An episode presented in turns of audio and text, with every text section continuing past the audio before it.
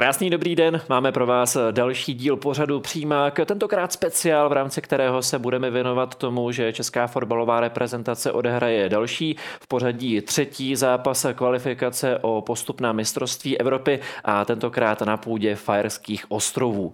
Hosty budou mít už tradičně dva, jedním je ještě nedávno reprezentant a aktuálně hráč Hoffenheimu Pavel Kadeřábek, kterého máme připojeného přes Zoom. Tak Pavle, dobrý den. Dobrý den, zdravím vás. A s námi tady bude také redaktor Sport.cz Bob Neumann. Bobe, ahoj. Ahoj. Tak eh, pojďme se podívat na to, jak to bude vypadat eh, v sobotu, kdy český tým bude hrát na Fajerských ostrovech. Je to takový zvláštní termín, který se řeší, do jaké míry je nebo není vhodný, protože skončila sezona, někteří hráči už je odjeli na dovolenou a teď je potřeba znovu se koncentrovat, znovu zabrat. Jak je to hodně náročné, Pavle? Já musím říct, že já jsem tenhle ten termín nesnášel. A já si myslím, že asi není ani jeden hráč uh, v Evropě nebo možná na světě, který tady ten reprezentační termín má rád.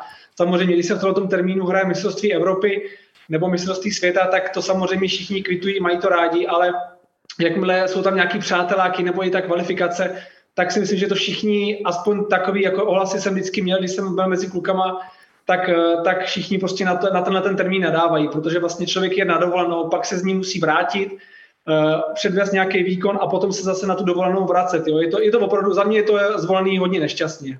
Navíc některé skupinky hráčů měly ještě specifický režim. Je tam několik hráčů z party, kteří docela mohutně z toho, co říkali, slavili titul. Eh, můžou ještě čerpat z nějaké pozitivní energie, nebo pro ně konkrétně to bude ještě těžší? Já si myslím, že pro ně to bude těžší, protože opravdu eh, oni tím posledním zápasem nebo tím předposledním, kdy Sparta udělala ten titul, tak vlastně eh, spadla z nich taková ta tíha a, a najednou oslavy všechno a teď vlastně se musí eh, po těch oslavách a po té dovolení, kterou, kterou měli, se musí jako nastartovat. A myslím si, že to není úplně jako jednoduchý, ale samozřejmě asi pro nás hraje velkou roli, nebo pro ně je pozitivní to, že v vozovkách hrajeme pouze s Fajerskými ostrovama a e, že by ten zápas neměl být nějakým způsobem složitý.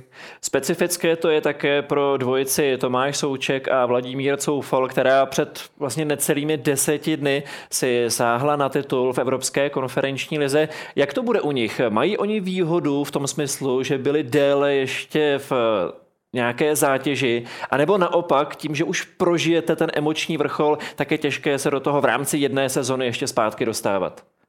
Já si myslím, že pro ně to bude jednodušší v tom, že ten zápas uh, vlastně hráli před tím týdnem uh, nebo před, no, před těmi deseti dny, takže v tom, v tom to budou mít určitě jednodušší, že, že nevypadli z toho zápasového rytmu, samozřejmě ty oslavy tam měli, ale uh, myslím si, že zrovna oni dva se dokáží na ten zápas jakoby připravit, takže pro ně dva to, to určitě nebude problém. A ještě jeden specifický případ, a to je Václav Jurečka, který se v mezičase stihl oženit. Je to tak, že to pro něj může být příjemný impuls, nebo je to také těžké, protože v tu chvíli jste hlavou někde úplně jinde a pak se zase vracíte zpátky do běžného zápasového a celkově tréninkového kolotoče? No, tam je to spíš asi otázka na, na jeho manželku, eh, jak, jak s tím ví, že vlastně nepojedu na nějakou svatební cestu, ale místo toho pojede na repre, takže tam to asi se bude odvíjet od jeho manželky.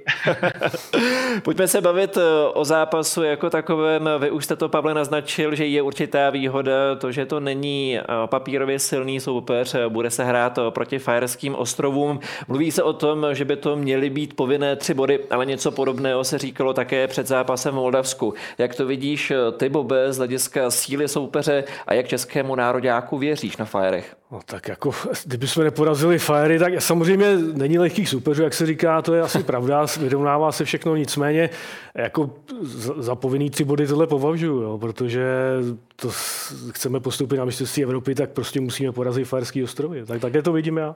Co myslíte, Pavle, že bude zásadní z hlediska přípravy? Vždycky se mluví o tom, abychom takového soupeře nepocenili, což je asi věc, se kterou se dlouhodobě pracuje. Budeme se později bavit také o tom, že se bude hrát na syntetickém povrchu, na umělé trávě, ale čistě z hlediska přístupu, co je to klíčové teď v tom týdnu, který reprezentanti měli k dispozici nachystat před zápasem takového charakteru?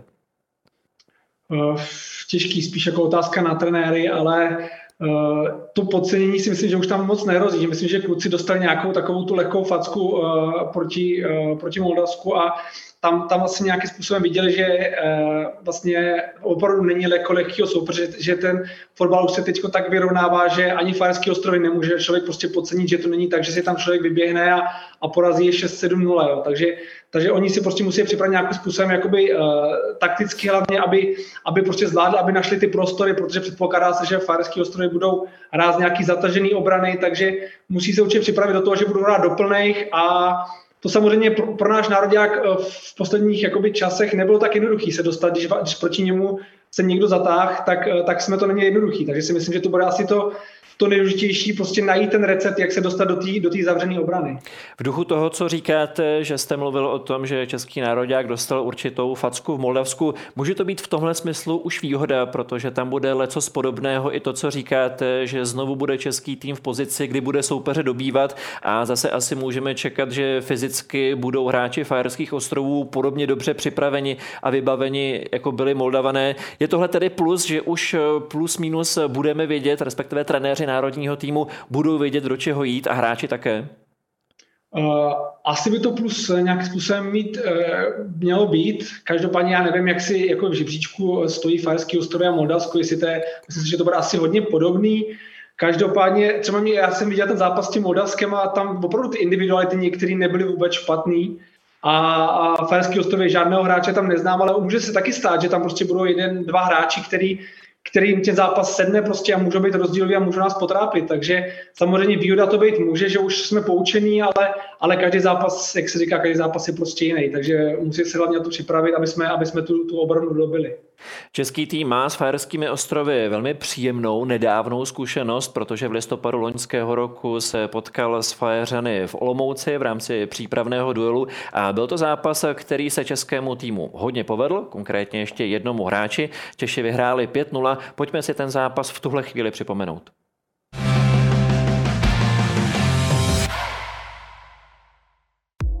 Česká reprezentace nastoupí v sobotu k zápasu kvalifikace na mistrovství Evropy s Férskými ostrovy. Naposledy s tímto soupeřem poměřila síly v loňském přátelském utkání v Olomouci, kde český národní tým i díky hetriku Mojmíra Chytila zvítězil 5-0.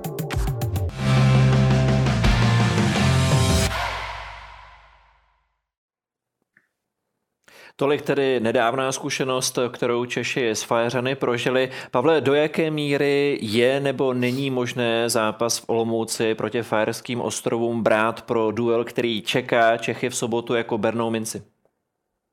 Tak já musím se přiznat, že jsem na ten, ten zápas úplně zapomněl. Teď, jak jsem to řekl, tak jsem si to jako trošičku v hlavě připomněl, ten zápas, který vlastně uh, můj mírovi uh, hodně, hodně sednul. A myslím si, že to bude trošku jiný, protože se hraje, nehraje se doma, hraje se, hraje se na venkovním hřišti. Samozřejmě ten povrch, o kterém se potom budeme bavit, samozřejmě bude hrát taky svoji, svoji roli, takže uh, myslím si, že to bude úplně jiný zápas než, než ten přátelský. Myslím si, že bude úplně, úplně odlišný, uh, odlišný zápas. A teď psychologicky směrem k soupeři máte oba dva pánové pocit, že by byl dobrý nápad postavit můj míra chytila, Bobe? Tak to se netroufám tvrdit. Já myslím, že teď asi je čas pro, pro Vaška Jurečku, jo, který, který chytil neskutečnou formu. A nemysl, nemyslím, že by, že, že, by, že by byli rozklipaný z toho, že by jim dal chytil tři góly a přáteláku. Kdybyste se, Pavle, vy ocitl teď v roli reprezentačního trenéra Šilhavého, jak byste poskládal útok, protože sice chybí znovu Patrik Šik, ale i z hlediska toho, o čem mluvil Bob, že Jurečka se dostala v závěru ligové sezony do skvělé formy, celkově je z čeho vybírat. Na koho byste ukázal vy? Je to těžká otázka, samozřejmě trenér si rozhodne podle sebe, ale kdybych já nějakým způsobem měl ukázat, tak bych asi ukázal taky na Vencu Jurečku a dal bych asi k němu, asi bych k němu dal Kuchtiče. Mm-hmm. Celkově, jak by podle vás, Bobe, začněme u tebe, měl český tým nastoupit? Čekáme, že se bude držet toho, co známe z posledních zápasů, nehledě na to, jaký teď čeká Čechy soupeř, ale že to bude znovu na tři stopery, na dva wingbacky? Já si myslím, že jo, že Jarda moc takový konzervativní typ, myslím, tak, že, že to bude podobný jako v těch předcházejících zápasech. No. Ale věřím, že tam nasadí víc kreativních hráčů, protože to bude strašně potřeba, jo, otevřít tu obranu třeba Vaška Černýho, který v Moldavsku nehrál, tak, tak myslím, že, že na místě ho tam dá. Teď.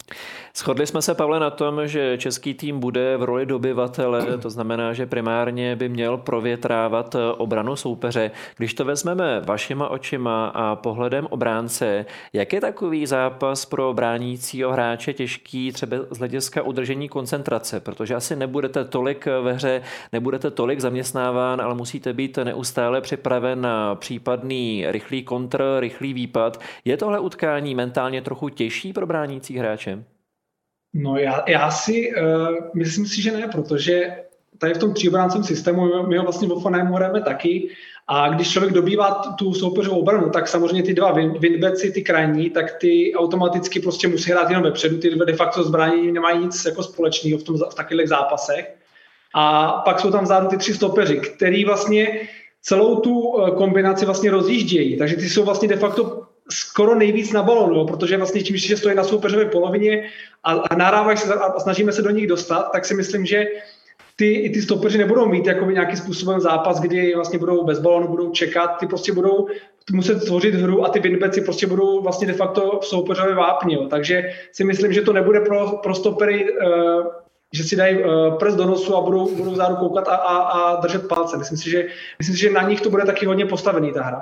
Já jsem to právě myslel spíš z hlediska toho, že se i konkrétně od stoperu bude čekat asi trochu jiná role, že tam bude právě trochu více kreativity, tak jak si to v hlavě nastavit, tak abych si neřekl, hele, vlastně dozadu mi nehrozí skoro vůbec nic.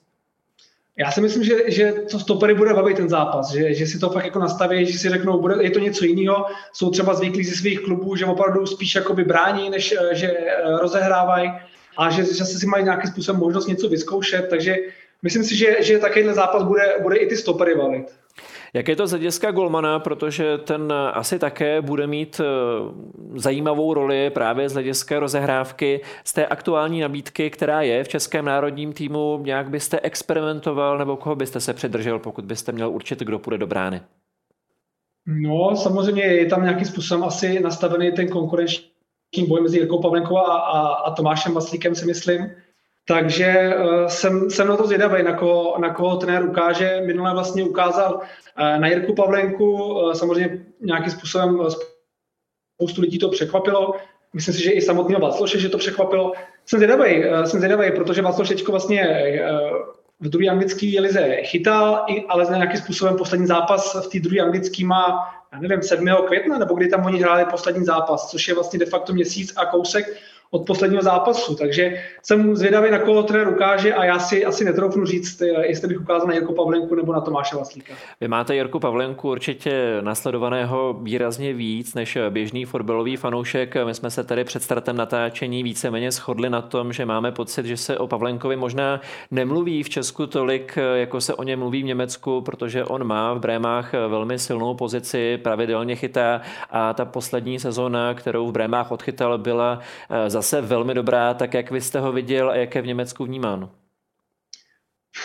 Tak v Bremách je prostě jasná jednička a nikdy jsem eh, o něm nečetl nic negativního, vždycky jenom pozitivní, když tam hrajeme když tam hrajeme zápas, tak, eh, tak ho diváci po zákroku vyvolávají, takže opravdu tam tu pozici má silnou a uh, už tam prostě chytá, nevím, šestým, šestým sedmým rokem, takže, uh, takže to asi hovoří za vše, že prostě zdrží si tu pozici jedničky a, a jako je tam brany určitě, určitě líp, má tam větší ohlas, než, než si myslím, že pro lidi, pro lidi tady v Čechách, že oni opravdu ty lidi moc nějakým způsobem neslyší, ale to je způsob, jakoby nějakým způsobem uděl těch hráčů uh, i v třeba v té Bundeslize, který nejsme tolik na očích, samozřejmě nehrajeme o ty poháry, nehrajeme, tak samozřejmě o nás pak jako tolik není slyšet, ale myslím si, že asi Eh, rozhodující je, že pro nás, že, že hrajeme a, a Jirka to má asi podobně třeba nějakým způsobem jako já. Tolik tedy golman Jiří Pavlenka, celkově golmanská otázka. My se teď budeme věnovat tomu, co už jsme naznačili, protože Čechy čeká tradičně takové neúplně standardní prostředí, jak třeba z hlediska klimatických podmínek, ale zejména z hlediska toho, na jakém povrchu se bude hrát, tak se tomu teď pojďme věnovat konkrétně.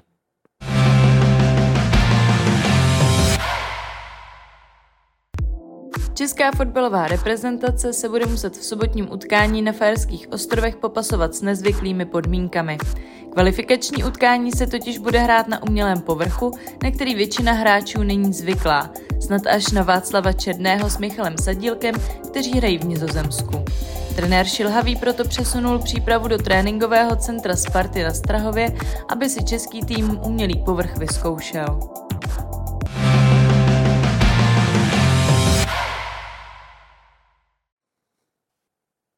Slyšeli jsme, že český národní tým celý týden trénoval na umělé trávě. Přesto, Pavle, jak náročné to je a navíc po celé sezóně nastoupit na umělce, jak těžké to pro český tým bude? Bude to asi hrozně těžký, protože uh, opravdu na umělce se fakt hraje jenom na některých stadionech uh, v Nizozemsku.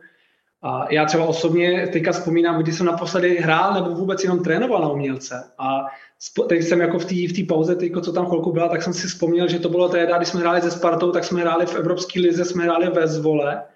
A to bylo třeba v roce podle mě 2014, 2013, jo, takže de facto já jsem nějakých 10 let třeba, 10 let jsem třeba nehrál na, na umělce, jo, takže Myslím si, že bude to hodně těžký, ale já vůbec nevím, jak oni třeba tam tu umělku, jakoby, jestli tu umělku kropí nebo ji nechávají suchou, což taky hraje strašně velkou roli. Když ji pokropí, tak si myslím, že je to hrozná výhoda, protože ten balon naopak jezdí a může to českým hráčům pomoct, že se tam do té obrany dostanou rychleji. Ale myslím si, že taktika Fajařanů, myslím si, že bude tu umělku nepokropit. Je, je pravda, že tohle je zrovna věc, kterou i čeští reprezentanti řešili a v rámci tréninku, který už měli na Fajerských ostrovech, tak umělka pokropená byla, což se jim právě líbilo, ale možná to může být přesně taktika, že se to změní do zápasu jako takového.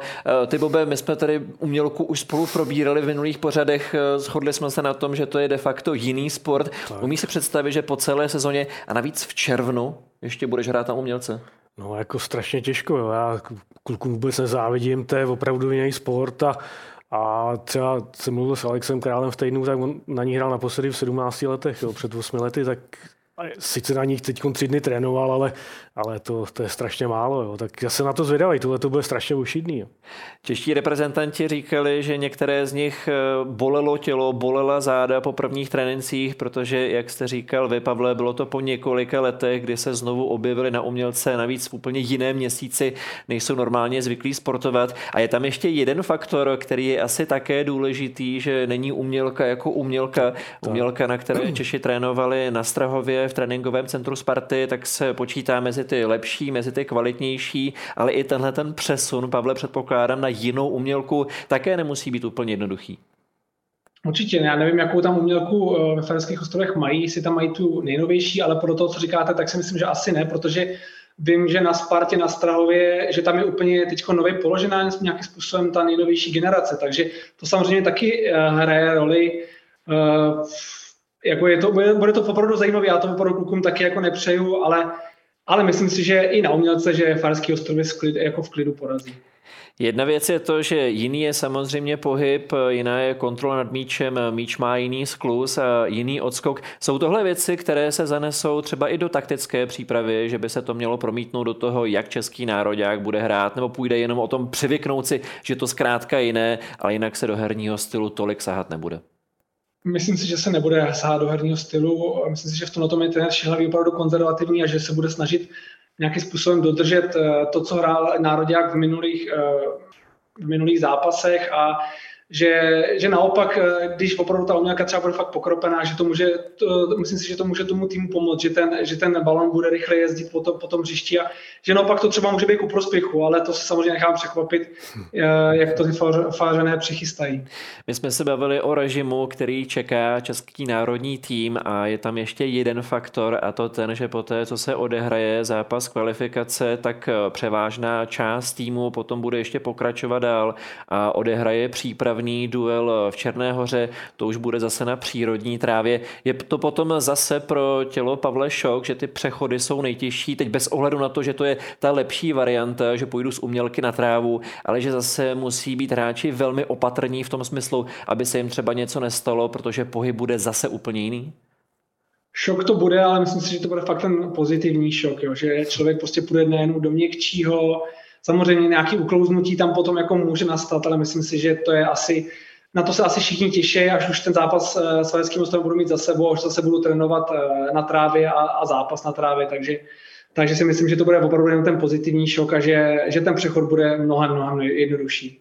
Bobe, ještě na tebe z pohledu bývalého hráče, aktuálně novináře. Je tohle také těžké na hlavu, to, že všichni se budou koncentrovat primárně na to, aby zvládli zápas na Fajerských ostrovech, který je sice v neúplně ideálním termínu, ale je velmi důležitý. Hmm. Jak potom nastavit hlavu tak, abych byl v topu i v přípravném utkání proti Černé hoře? No, je to no, těžká práce? Tak myslím, že to bude těžké, protože ten režim je opravdu zvláštní tady v tom termínu. Jo. To spousta kluků vlastně tři, tři týdny už nehrála, měli tam nějakou dovolenou, teď hrajou důležitý zápas a pak pak ještě mají tři dny potom hrát přátelský zápas a pak mají nějaký týden dovolený a pak začnou přípravu. Jo. Tak já si myslím, že trošku tam asi v hlavě budou mít, aby se nezranili, jo? že to asi úplně jako na top, na, na, na dřeň půjdou. No.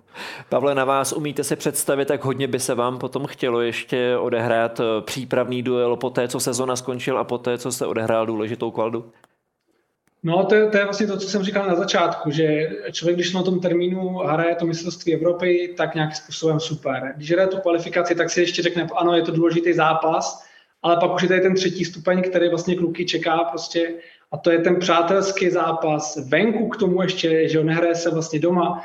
Je to vlastně de facto úplně to nejhorší, co se, co se jako v tom, na tom termínu může stát, že hrajete prostě v úterý, nebo v úterý se hraje, že hrajete v úterý, hrajete venku, hrajete večer, uh, já nevím, jestli letí, oni to, nakonec ten zápas možná ještě pře, uh, uh, dávají na 6 hodinu, jestli jsem slyšel, je to možný, já nevím, jestli se to, jestli se to udělalo nebo ne. Každopádně je to, je to samozřejmě úplně ta nejhorší možná varianta, která se vlastně může stát.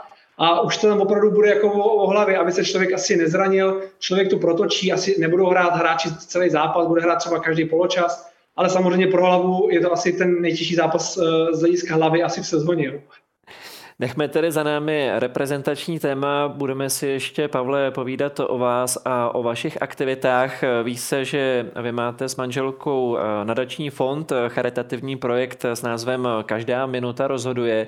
Eh, od té doby, co jste to společně s manželkou představili, jak jste spokojeni s tím, jak to dál funguje a jestli to můžete i v rychlosti představit?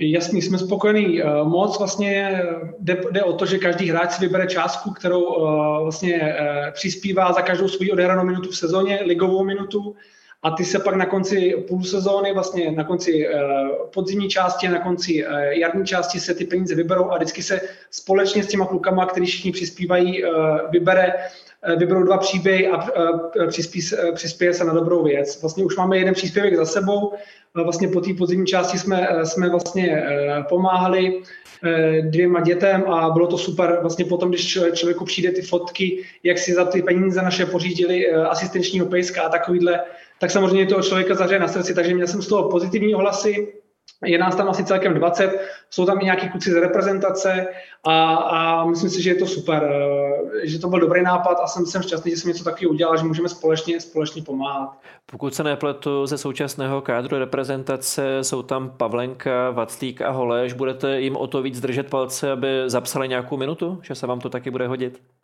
Určitě, určitě samozřejmě, ale no, ono, já jim budu držet tak jako tak, ale ono se počítá jenom ligové minuty, nepočítáme tam minuty v reprezentaci, takže, takže teď, co se vlastně děje, tak, tak nepřispívají, ale, ale to nemění na tom, že bych jim nedržel palce.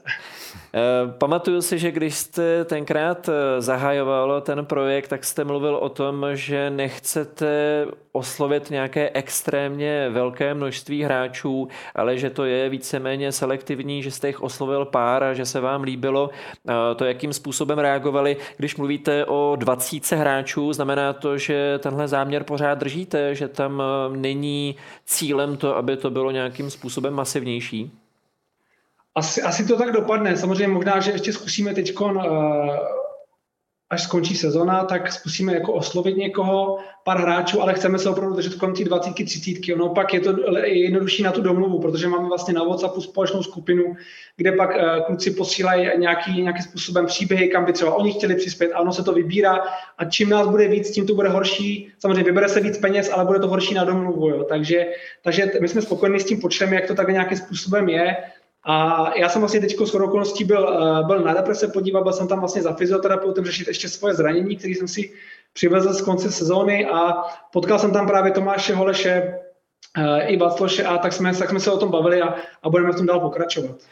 Eh, vzpomínám si také, že když jste projekt představil, takže se o to zajímali i vaši spoluhráči z Hoffenheimu a že jste tehdy i zvažovali, jestli oni do toho budou zapojeni. Došlo k tomu, nebo tam máte primárně české hráče? Zatím k tomu nedošlo, no tam je, tam je prostě problém z toho účetního a právního hlediska. Ono to není úplně jednoduchý, uh-huh. protože toho papírování kolem toho je spousta a, a bylo by to hodně složitý, takže jsme to zatím nechali takhle jenom a, a vlastně na hráči, kteří vlastně mají trvalé pobyty v České republice a to je pro nás jednodušší. A v rámci Hoffenheimu jste jediný, kdo má nějakou iniciativu tohoto charakteru, nebo i spoluhráči mají podobné nadační fondy, jiné charitativní projekty, nebo jste v tom výjimkou? Já si myslím, že nějaký hráči tam mají, ale přesně, abych věděl, co přesně mají, to jsem se o tom s nimi nebavil, ale myslím si, že dva, tři hráči, eh, že tam něco určitě mít budou. Pojďme se ještě bavit o tom, jaká je vaše konkrétní situace v Offenheimu. Vy aktuálně máte smlouvu do června 2025, tedy ještě na dva roky. Pokud ji dodržíte, tak to bude celkem rovných 10 let v Offenheimu. Je to pro vás ten pravý druhý domov?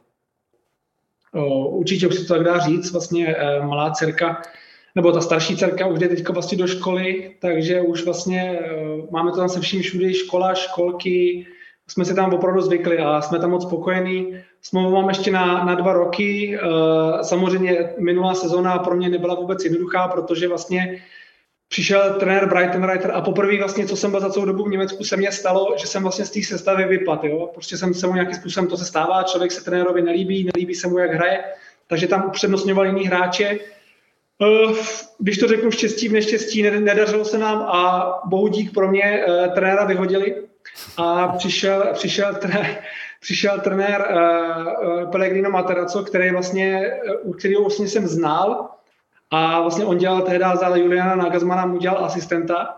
Takže to byla nějakým způsobem pro mě výhoda. A od té doby, co přišel trenér Materazzo, tak jsem vlastně odehrál všechno mimo ty poslední uh, tři zápasy, kdy jsem se vlastně zranil, ale když jsem vlastně, když, uh, když přišel trenér, tak jsem vlastně odehrál všechno. Takže, takže jsem se nějakým způsobem dostal zase zpět na vlnu, dařilo se mi a, a byl jsem spokojený. Uvidíme, co přinese další sezóna. Jaký fotbal teď po trenérem Mataracem hrajete? Jaká je jeho filozofie? Uh, to poznáme až uh, teďko v létě, protože on přišel v době, kdy my jsme vlastně byli na, kdy my jsme vlastně byli na posledním místě v tu chvíli, nebo na předposledním místě.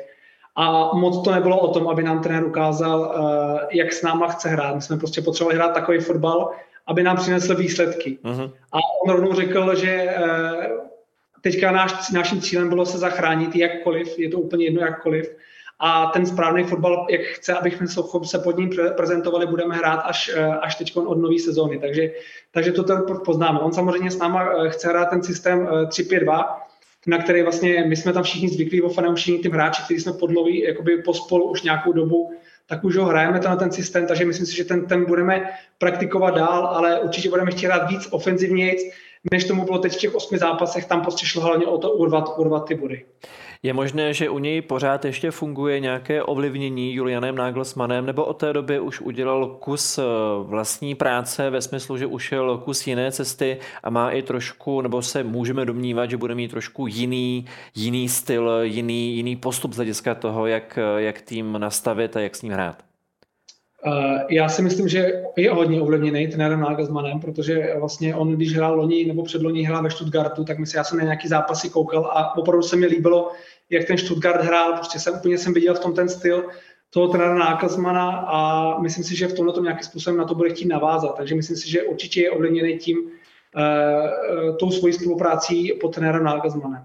Vy už jste nakousnul, že jste se ani v téhle sezóně nevyhnul určitým zdravotním trablům, zejména ve druhé polovině sezony, ale i tak jste odehrál v Bundeslize 26 zápasů, což je nejvíc za poslední tři roky právě vzhledem k předchozím zdravotním trablům. Chtěl jsem se zeptat, jestli už jste úplně fit a úplně zdrav, ale mluvil jste o tom, že jste i kontaktoval reprezentaci, že jste ještě měl nějaké dozvuky zranění z konce sezony, tak jaký je aktuální stav a jak jste připraven pomalinku se blížící přípravu před novou sezonou? Tak já jsem se vlastně zranil čtyři, eh, čtyři kola před koncem a teď vlastně my jsme v té době byli na barážové pozici, takže já jsem se vlastně, i když jsem věděl, že, že vlastně do posledního zápasu eh, sezóny nezasáhnu, ale furt tam bylo to, že jsem se musel připravovat, kdybychom náhodou hráli tu baráž, protože to bych zdravotně stihnul. Takže uh-huh. já jsem se vlastně de facto připravoval na konci, když, jsme, když to tak vyšlo, tak jsem se připravoval na to, abych byl fit na dovolenou, jo. Takže nakonec to vyšlo takhle. Poudík, protože nech, nikdo tu delegaci nebo tu, tu baráž hrát nechtěl, takže já jsem teď zdravotně v pořádku, uzdravil jsem se vlastně na dovolenou, musel jsem teď vlastně naštěvovat i fyzioterapeut Martina Janouška vlastně na uh, z reprezentace, protože uh, když člověk jde jakoby zraněný do, do dovolený, tak buď musí dojít, dojíždět do Hoffenheimu, anebo si musí zařídit nějakého osobního fyzioterapeuta tady v, v Praze, což je samozřejmě pro mě jednodušší, protože rodina tady taky byla, trávíme tady nějakou dovolenou v Praze, takže to pro mě bylo jednodušší. Takže já jsem teďka zdravý, jsem připraven na novou sezónu a e, k tomu zranění už je mi prostě 31 let a už jsem nějakým způsobem poznal, že musím trošičku nějakým způsobem o to tělo se starat víc. On mi to vždycky říkal David Lafata, už to, to už prostě počkej, až ti bude přes 30. Ono už to nebude takový, to je, když ti je 22, že prostě můžeš hrát 40 zápasů za sezónu bez toho, aniž by se protahoval, aniž by si dělal jakoby regeneraci, ono už to tak opravdu není. Takže už člověk poznává, že tomu tělu se musí věnovat víc a víc. Takže jste teď poslušnější a vzornější. Určitě, určitě. Nějakým způsobem, tý, co se týče té tý regenerace, určitě já jsem ty regeneraci nějakým způsobem nikdy moc nedával, ale teď, teď poznávám, že tomu člověk musí dávat víc eh, v té hlediska regeneraci. Jak jsi to měl ty, Bobe, také jsi to poznával až postupem času, že je potřeba se o tělo více starat. Ona byla ještě trošku jiná doba, nahlíželo se na to znovu trochu jinak než v aktuální podobě, ale samozřejmě si taky poznával, tak. že tělo reaguje trošku jinak než na začátku. Samozřejmě postupem věku člověk musel chodit do toho bazénu aspoň po, po, po, tréninku, po tréninku na masáž, tak to jsem potom vyhledával víc a víc maséra k té třicíci, tak samozřejmě, no, když ve 22 přijdete na trénink, ani se neocvičíte a začnete tam to tam šít z poloviny do brány, tak tak se nic nestane, ale v těch 30 už je to hazard. Ještě k Pavlu Kadeřábkovi mluvíme o tom, že pokud dodrží smlouvu do roku 2025, tak už tam bude dlouhatánských 10 let, až na naprosté výjimky tam měl a má velmi pevnou pozici. Jak hodně stíháš sledovat kariéru Pavla Kadeřábka v Německu a současně mě napadá něco podobného jako u Pavlenky. Mluvíme o tom dostatečně ve chvíli, kdy už nemáme tolik hráčů ve velkých evropských klubech a celkově v evropských klubech v těch nejlepších soutěžích, kteří hrají pravidelně, abychom se bavili o tom pořád. Máme Pavla Kadeřábka, který tam hraje fantastický fotbal, přestože už není reprezentant. Umíme to docenit? Tak když začnu s tou první otázkou, samozřejmě jako klobouk dolů takhle dlouho vydrže v Německu a, a hrát prakticky Pavel, Pavel hrál prakticky pořád v základní sestavě, až teďkon, teďkon před pod tím trenérem chvilku nehrál, tak jako to je, to je mimořádný, stejně tak Jirka Pavlenka, jo. takže tady těch hráči bychom se měli strašně vážit, protože Bundesliga je jedna z nejlepších soutěží na světě samozřejmě, jo. Takže, takže říkám jenom, jenom, jenom klobou dolů, ale je to trošku, je, je pravda, že trošičku jsou v tom mediálním stínu, protože hráli teď hráli spíš níž, než asi kdyby hráli o poháry, tak, tak, se, tak se o těch klukách samozřejmě píše víc. No. Bohužel to tak je.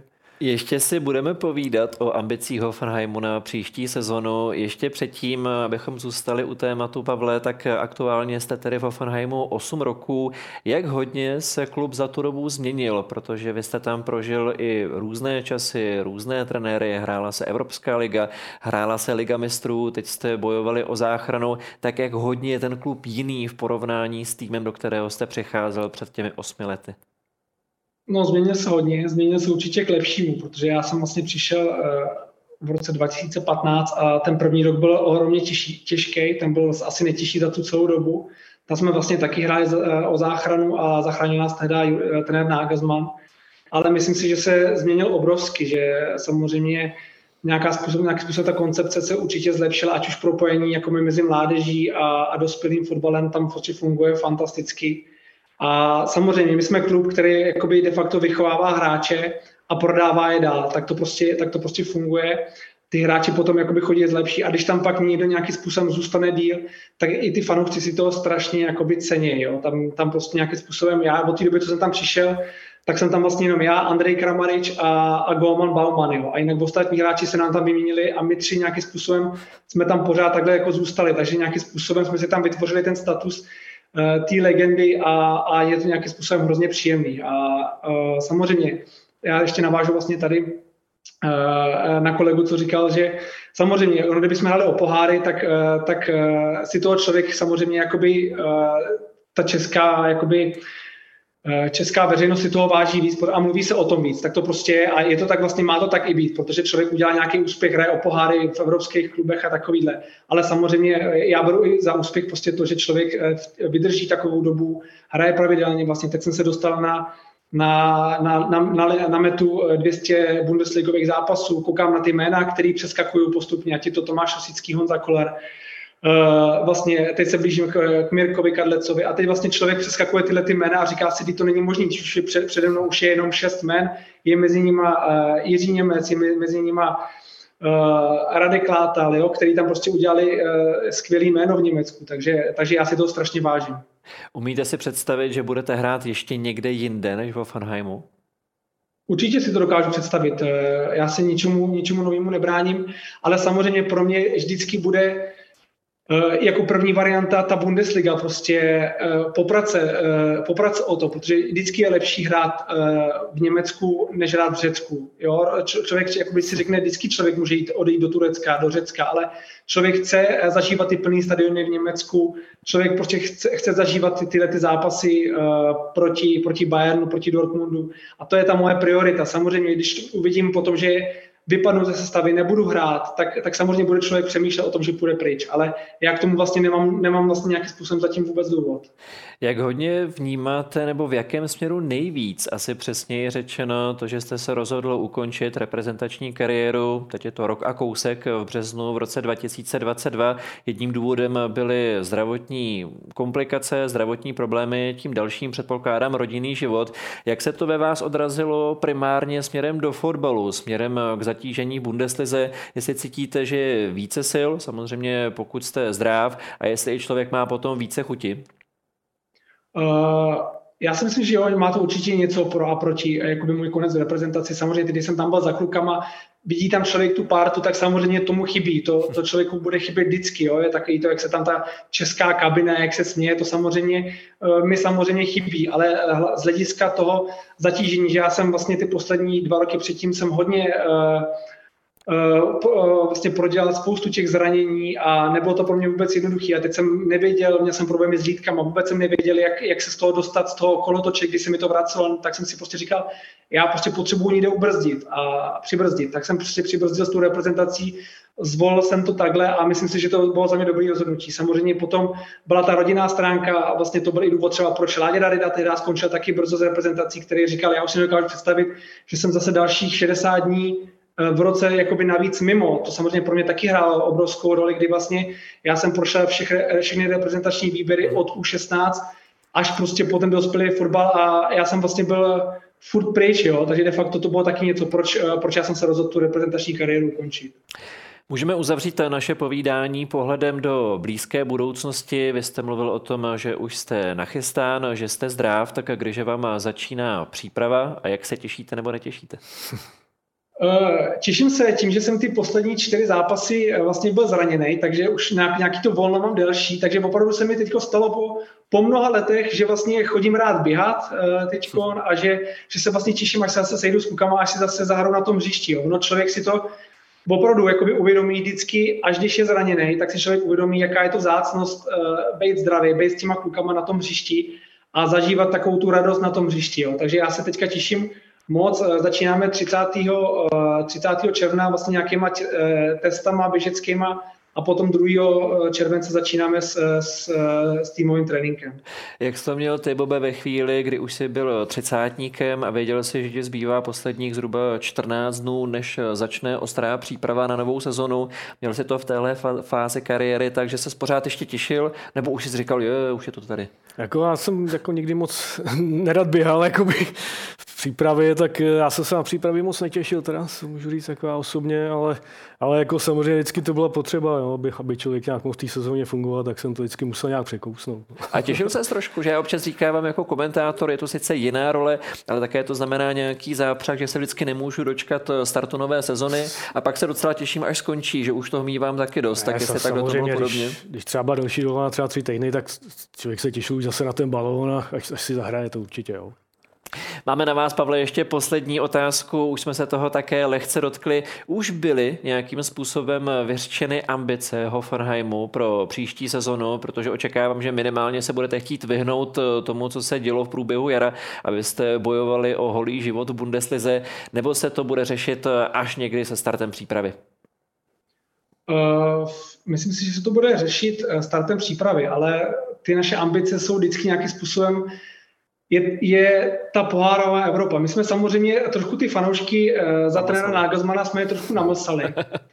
A tím jsme vlastně hráli za sebou čtyři roky za sebou prostě buď Evropskou ligu, nebo jsme hráli Ligu mistrů jednou, tak, uh, tak vlastně oni nějakým způsobem byli namlsaný. Ale my nějakým způsobem uh, rozpočtově a nějakým způsobem tou koncepcí Eh, jsme samozřejmě prostě někdy kolem toho devátého, desátého místa s tím, že ty ambice máme občas prostě nakouknout do té pohárové Evropy. Jo. Takže samozřejmě ty naše ambice jsou podívat se do té pohárové Evropy, ale samozřejmě ty lidi, jak jsme je namasali, tak si samozřejmě teď myslí, že budeme hrát každou, každý rok Evropu. Jo. Takže uh, ty naše ambice jsou samozřejmě dostat se do té pohárové Evropy, ale to chtějí samozřejmě všichni v té Bundeslize. Tam není jediný klub, který by tu ambici, ambici neměl a a bude to samozřejmě zase těžký, jo, ale myslím si, že teď jsme dostali nějakým způsobem tu facku a většinou po té, já bych to nechtěl říct prostě, ale vy to znáte to přísloví, ale po nějaký té facce přichází něco dobrýho, tak já doufám, že to bude ten náš případ teď. Budeme přát, aby to tak dopadlo, aby se dařilo jak vám osobně, abyste byl zdrav a aby se dařilo také Hoffenheimu. Teď děkujeme za váš čas, děkujeme za povídání, ať vám všechno vychází a zase někdy příště se budeme těšit na slyšenou a na viděnou. Děkuji vám za pozvání a mějte se krásně. Naschledanou. Já děkuji tobě, Bobe, že jsi byl s námi, že jsi byl součástí dalšího přímáku a děkujeme také všem, kdo se rozhodli se nás opustit a strávit s námi nějaký čas. Takže se mějte hezky a společně budeme fandit v sobotu českému týmu v rámci zápasu na Fárských ostrovech. Mějte se fajn.